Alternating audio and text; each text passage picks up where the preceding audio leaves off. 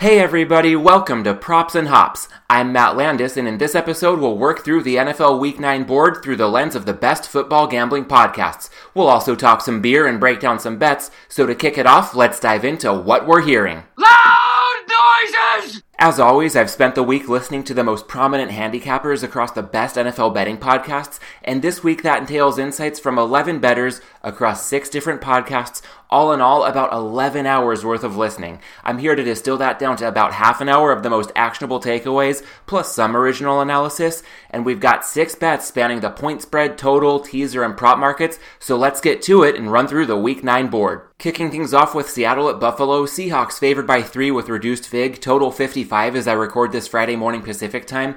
And we had two likes on the Seahawks. Those came from Suma on the Matchbook podcast and TA on the Sharp Angles podcast. We also had two likes on Buffalo, Steve Fezzik and Matthew Holt on the Dream preview. Also, one like on the under, Dave Essler on the Dream preview. Looking at the Seahawks side of things, Seattle was Suma's best bet on the Matchbook podcast. He says Buffalo's due for a regression. They're 6 and 2, but they have a negative point differential. TA touched on this point as well. And Suma sees the Bills as a middling team benefiting from a soft schedule. They've played two playoff contenders so far, gotten gashed both times, once at Tennessee, the next time hosting Kansas City. Suma also says the Bills defense has taken a major step back this year. They're going to have to pick their poison against a dynamic pass offense from the Seahawks. And on the other side of the ball, Josh Allen probably not going to be able to keep pace with Russell Wilson. Looking at TA's angle on the Seahawks, he got them at minus two and a half earlier in the week. Presumably, he's still okay with minus three at low VIG for a slightly reduced amount. And he sees Josh Allen as being back to his usual self. The first four weeks of the season, Allen was number two in EPA per dropback. Since that time, he's number 20. TA also mentions after the first four games, Allen was in the MVP conversation. Meanwhile, the last four games, more interceptions than touchdowns. And it reminds me of how we've heard a lot of talk this week about a red mirage here, a blue mirage there. I think Allen in that Buffalo uniform was a red and blue mirage the first month of the season. We're seeing his true colors over this past month. TA also brought in a dose of reality on the Seattle travel narrative. Russell Wilson's 22 9 and 2 against the spread in the Eastern time zone in his career, including 8 1 and 1 in his last 10. And this trend alone isn't reason enough to get me on Seattle, but I do think it goes a long way in debunking the easy narrative of West Coast team traveling east early body clock kickoff. TA also calls out there's help on the way for the Seattle defense. Jamal Adams expected to return. That's a big boost. Also, new acquisition Carlos Dunlap looking like a go on Sunday. And on the other side of the ball, TA calls out the Seahawks rank third in early down success rate, but only 28th on third down conversion rate. And early down success rate has a lot of signal to it. Third down conversion rate's a lot more noisy. We could see some positive regression coming for this Seahawks offense. Looking at the Bills side, Matthew Holt mentions Buffalo's only two losses have come in back to back bad scheduling spots. There was a lot of uncertainty tied to the Titans outbreak and how that threw a wrench into the Bills' schedule earlier this season. Fezzik shared a similar sentiment, and Matthew Holt also mentions the Seattle letdown narrative. They come into this game off back to back division wins. Fezzik adds to that saying it's also a sandwich spot, not only those back to back division wins, but next week right back at it in division, Seahawks at the Rams in week 10.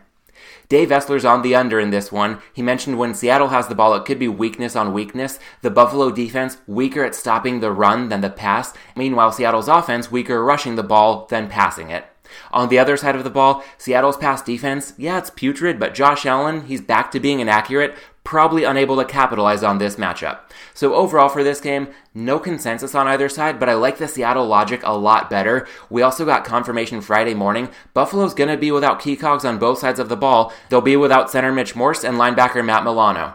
One more point on this one. This is the highest total on the week 9 board, and that makes it a relatively shorter number to cover for the Seahawks. Next game on the board, Denver at Atlanta. Falcons laying four or four and a half, total 50. One like on the Falcons, that was Fezzik. One like on the Broncos, that was Adam Chernoff from the Simple Handicap and three likes on the over, Fezzik, as well as Drew and Andy from the deep dive. Looking at Fezzik's angles on Atlanta and the over, on the side here, Fezzik says the Falcons come in underrated. They're 2 and 6, but they should be at least 4 and 4, having suffered three losses in games in which they held a 96% probability to win.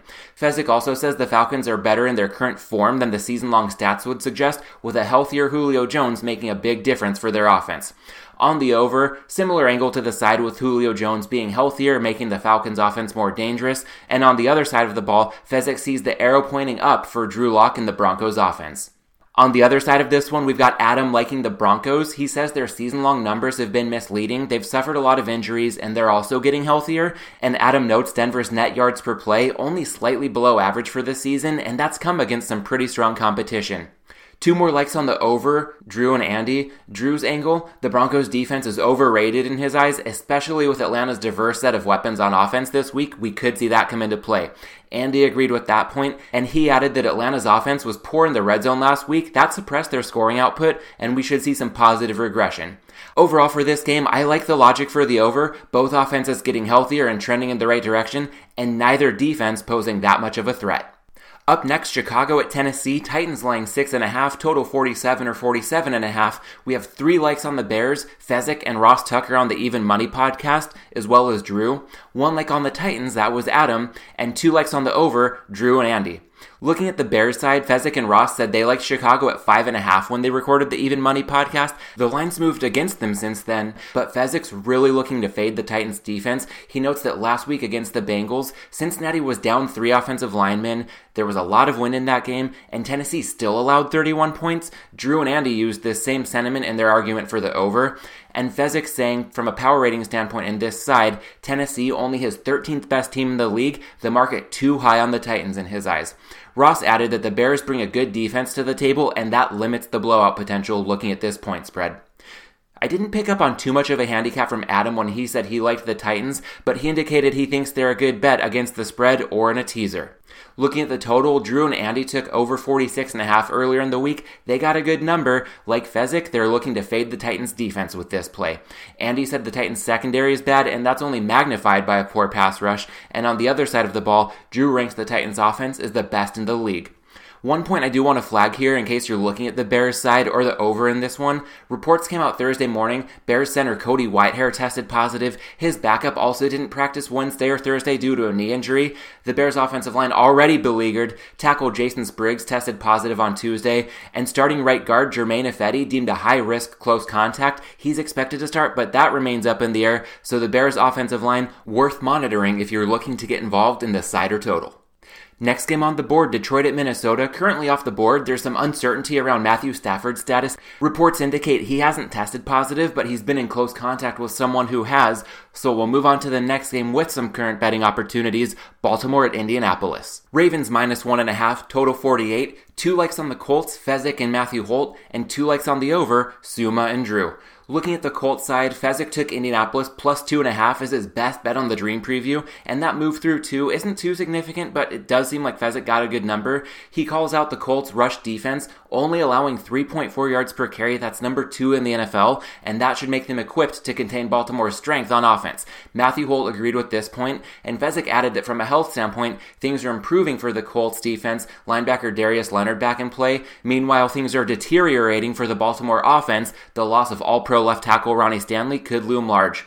And on the Dream preview, RJ Bell brought up a distinction when it came to this matchup of the Colts rush defense against that Baltimore rushing offense. The ability of a defense to stop running backs, not necessarily indicative of its ability to slow down running quarterbacks. And I think this is a good point. Betting on the Ravens backfired last week, but the bullishness on their unique run scheme played out true to form. We could see that again on Sunday against the Colts.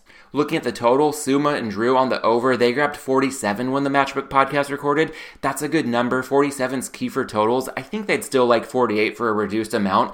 The handicap, Suma leading off with Baltimore's defense having some COVID concerns, Marlon Humphrey out, and possibly a free roll with some practice squad linebackers maybe getting forced into action for the Ravens.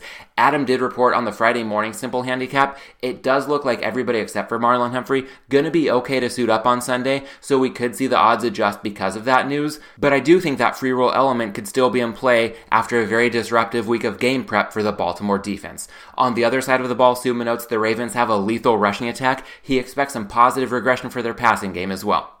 When it comes to Drew's breakdown of the over, he says Lamar Jackson's at his best against a zone defense, and the Colts have a soft zone scheme that could open up some easy opportunities. Drew also adding the Colts defense extremely overrated in his eyes because they've played some easy opposition so far this season. Andy said he likes the Colts in the teaser, but I think I'm going to stick with the over. I like the logic that Suma and Drew laid out. Yeah, they got a good number at 47. I still think this one's okay up to 48 for a reduced amount. Up next, Carolina at Kansas City. Chiefs laying 10.5, total 52.5. Three likes on the Panthers, RJ, Fezzik, and Drew. RJ said he likes Carolina because the Chiefs are a flip the switch kind of team. He doesn't expect full motivation from them in this spot. Fezzik agreed with that angle, and Fezzik also added the Chiefs have had some favorable breaks the past two weeks. They got a snow game in Denver when Drew Lock was inept with that offense, and last week the Jets didn't even try for a garbage time touchdown that could have swung the outcome against the spread. Drew and Andy also made their secret podcast play on the deep dive, the Carolina team total over 21 at minus 115, and Andy implied he likes the Panthers in a teaser. Next game on the board, Houston at Jacksonville. Texans laying 7 with reduced VIG, total 50 and a half. And the Jaguars starting rookie quarterback Jake Luton, that's a major unknown. This has been a stay away game. Up next, Giants at Washington. Washington laying two and a half, total 43. Three likes on the Giants. Tommy the Hitman, the Giants were his best bet on the Dream preview, as well as Fezzik and Ross. Want to note, all three of these likes came at Giants plus three earlier in the week. I'm not sure if any of these likes would still apply at the current number of plus two and a half, but we can get involved on the Giants in another angle coming up shortly. Looking at Tommy the Hitman's handicap, these are equal teams in his eyes, with home field advantage reduced this season. Plus three was simply too much. Fezzik and Ross shared this sentiment. Tommy the Hitman also noted Washington ranks last in the league in sack rate allowed. Andy and Adam implied they like the Giants in a teaser with a low total that could bring less variance to this setting. Those are my thoughts exactly. I'll be teasing the Giants this week. Moving on to the late window on Sunday, Las Vegas at the Chargers, currently lined at Pick'em, total 51 and a half. One leg on the Raiders, that came from Andy. One leg on the Chargers, that came from Adam. Andy's angle on the Raiders, Derek Carr's being more aggressive this season, that's really benefited the offense, and the Raiders have held their own against a difficult schedule so far. Adam implied he likes the Chargers because he sees this number as an overreaction to their blown lead last week in Denver, and I generally agree with this concept, but can't back it with this team. Anthony Lynn consistently makes suboptimal decisions to keep his opponents in the hunt, and I think it's fitting that under his leadership, the Chargers have become the first team in NFL history to go four straight games blowing leads of at least 16 points.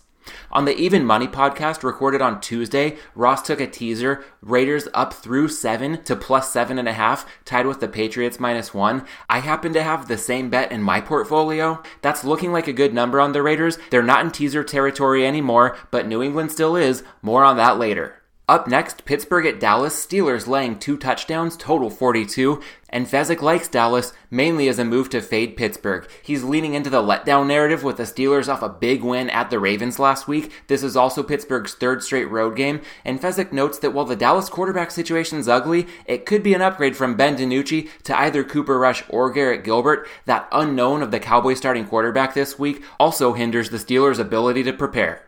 Next game on the board, Miami at Arizona. Cardinals laying four and a half, total 49.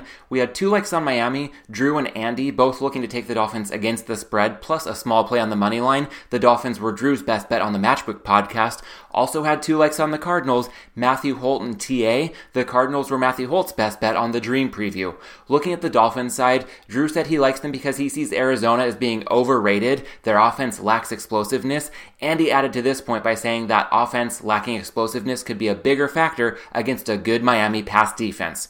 Drew said on the other side of the ball, he expects Tua Tagovailoa to be better this week against an Arizona defense with a poor pass rush, missing key pieces in the secondary.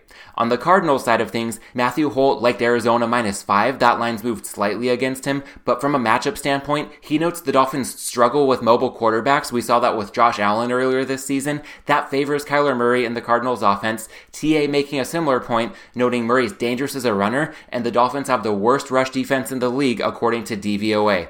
Matthew Holt also notes on the other side of the ball, the Dolphins offense benefited from four turnovers last week. That's unlikely to repeat. Tua's gonna have to be better to justify this line. He says the look ahead of minus six didn't warrant much of a difference. The Cardinals are at home off their bye, and Miami didn't do enough to justify a big upgrade last week. TA's angle on the Cardinals involves fading Miami for similar reasons that I want to, but I haven't pulled the trigger on this one yet because this is a matchup between two teams I'd like to fade. Strikes me as a classic lay three, take seven type of scenario that David Malinsky would talk about in point blank. On the Cardinals side of the equation, I don't think they're as good as their 5 and 2 record, but I'm in no rush to back the Dolphins this week. They had a misleading final against the Rams in week 8, and the stats need to be taken with a big grain of salt because of the game script we saw, but the box score is still too lopsided to ignore. The Rams outgained the Dolphins in first downs by a margin of 31 to 8. The Rams were also plus 2.1 yards per play, and Miami's offense in Tua's debut, a meager 3 yards per play, less than 4 yards per dropback, and their defense was on the field for 92 snaps.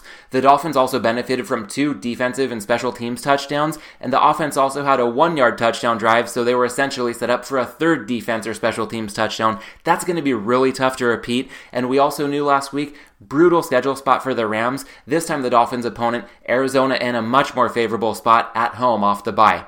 And speaking of the Rams for a moment, they're on a much needed bye this week. I'm inclined to look toward them in week 10 against Seattle. This is going to be a rare favorable spot for the Rams so far this season. At home, off their bye. Seahawks' second straight road game. Being at Buffalo this week means it's going to be another week of cross country travel for the Seahawks. I'm seeing a look ahead line of Rams minus one, and a good showing by the Seahawks in Buffalo this Sunday could flip the favorite and add some appeal to the price point for the Rams, getting them in teaser territory would be awfully nice as a quick look ahead to the Week 10 board. Getting back on track as far as Week 9 is concerned, Sunday Night Football, New Orleans at Tampa Bay, Bucs laying 4.5, total 50.5, and we have six likes on the Saints, Ross, Fezzik, Drew, Andy, TA, and Matthew Holt. One like on Tampa Bay, that was Adam Chernoff. And looking at the Saints side, Ross and Fezzik took New Orleans plus five and a half on the Even Money podcast. That's a good number. Their handicap was basically that these are pretty even teams. This line's too big. Drew, Andy, and Matthew Holt echoed that sentiment. And looking at Drew's angle on the Saints, the look ahead line for this one was minus four. He doesn't think a line move in favor of Tampa Bay was warranted based on what we saw from these teams last week. Drew also projects positive regression for the Saints defense and negative regression for Tampa Bay's defense. Matthew Holt supplemented this point, noting the Saints defense ranks 23rd in points allowed per game, but 8th in yards allowed per game. And it looks like Andy's really getting loaded up for this one. He said he likes the Saints, the over 51 and a half, as well as the Saints team total over 23 at minus 120.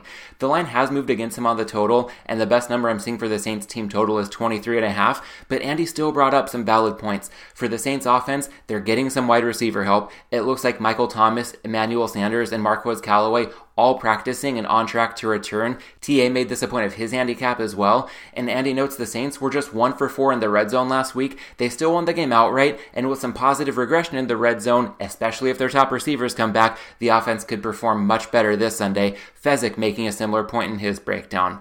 When it comes to Andy's handicap of the over, he said the totals come down from the opener of 54. He doesn't see that as warranted, but I think the forecast could be a big part of this. There's a possibility of rain, and more importantly, it's looking like it could get pretty windy. We could see winds north of that key threshold of 20 miles per hour. Adam said he likes Tampa Bay because the defense is really exceeding his expectations. The offense has been underperforming in his eyes, but it's getting healthy, and there's a free roll with the upside adding Antonio Brown. Adam also likes playing on Tampa Bay here as a way to fade the Saints defense. Overall, with this kind of consensus, I'm really inclined to give the Saints a hard look, and I probably already would have a ticket on them if not for one fly in the ointment. Drew Brees was limited in practice Wednesday and Thursday with an injured throwing shoulder, so I'm going to keep the Saints on the shopping list, but need more information before making the final call. And moving on to Monday Night Football, New England at the Jets, Patriots laying 7.5 with reduced VIG, total 42. RJ likes New England mainly as a way to fade the Jets. He also mentioned liking the Jets team total under 17 and a half. The best I'm seeing is 17 or a 17 and a half with heavy vig, but I understand the look to get against the Jets. Sam Darnold didn't practice Thursday. It does sound like he's going to play, but it's not a good sign that he's been limited leading up to the game. And as a way to get in play on this one, going to be teasing the Patriots down through the key numbers of 7 and 3. Alright, so we've made it through the week 9 board, and really outside of football, just getting through this week up to this point calls for a beer break. Let's dive into what we're drinking.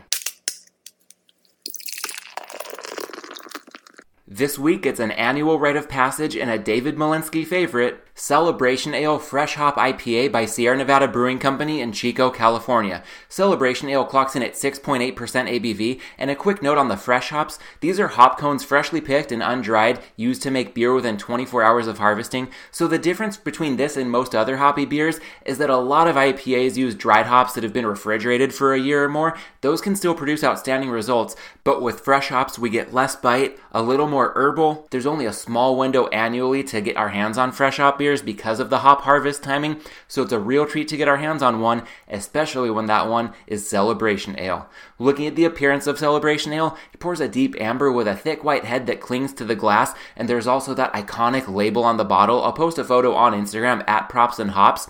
Celebration Ale's aroma and flavor, not your typical holiday beer with sweetness and spice. Instead, this one's got plenty of pine plus some citrus and caramel, giving way to some bitterness and then a nice crisp finish.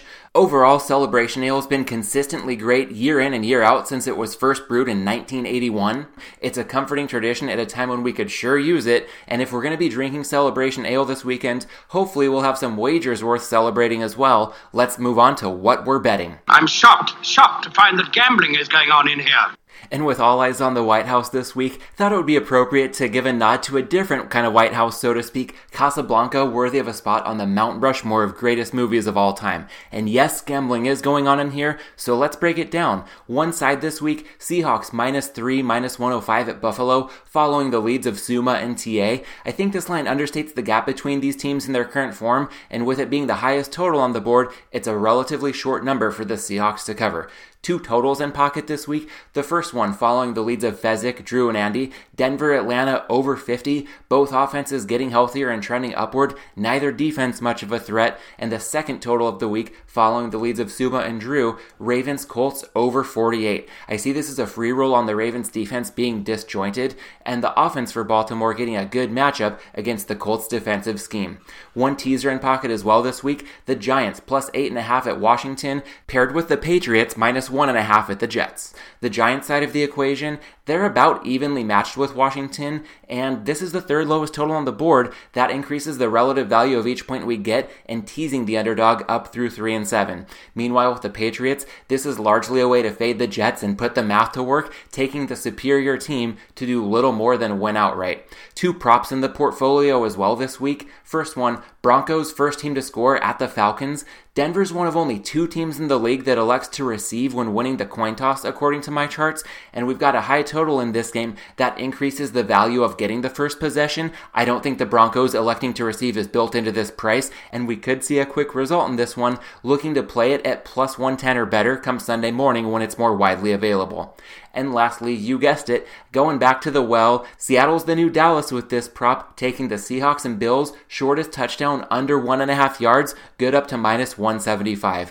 This game has the highest total on the board this week. That means we should see more touchdowns. That increases the probability of one yard touchdowns. And I understand that a one yard touchdown can sound like a rare occurrence and anything can happen in a sample size of one bet on one game. But I think one yard touchdowns happen more than most people would think. Last week we cashed on this prop with Seattle San Francisco punching in three touchdowns from the one yard line. I think we could see something similar on Sunday in Buffalo. The Seahawks near the goal line have a dual threat in quarterback Russell Wilson, and Buffalo's soft rush defense could be very accommodating. Meanwhile, if Buffalo gets the ball near the goal line, Josh Allen, another dual threat at quarterback.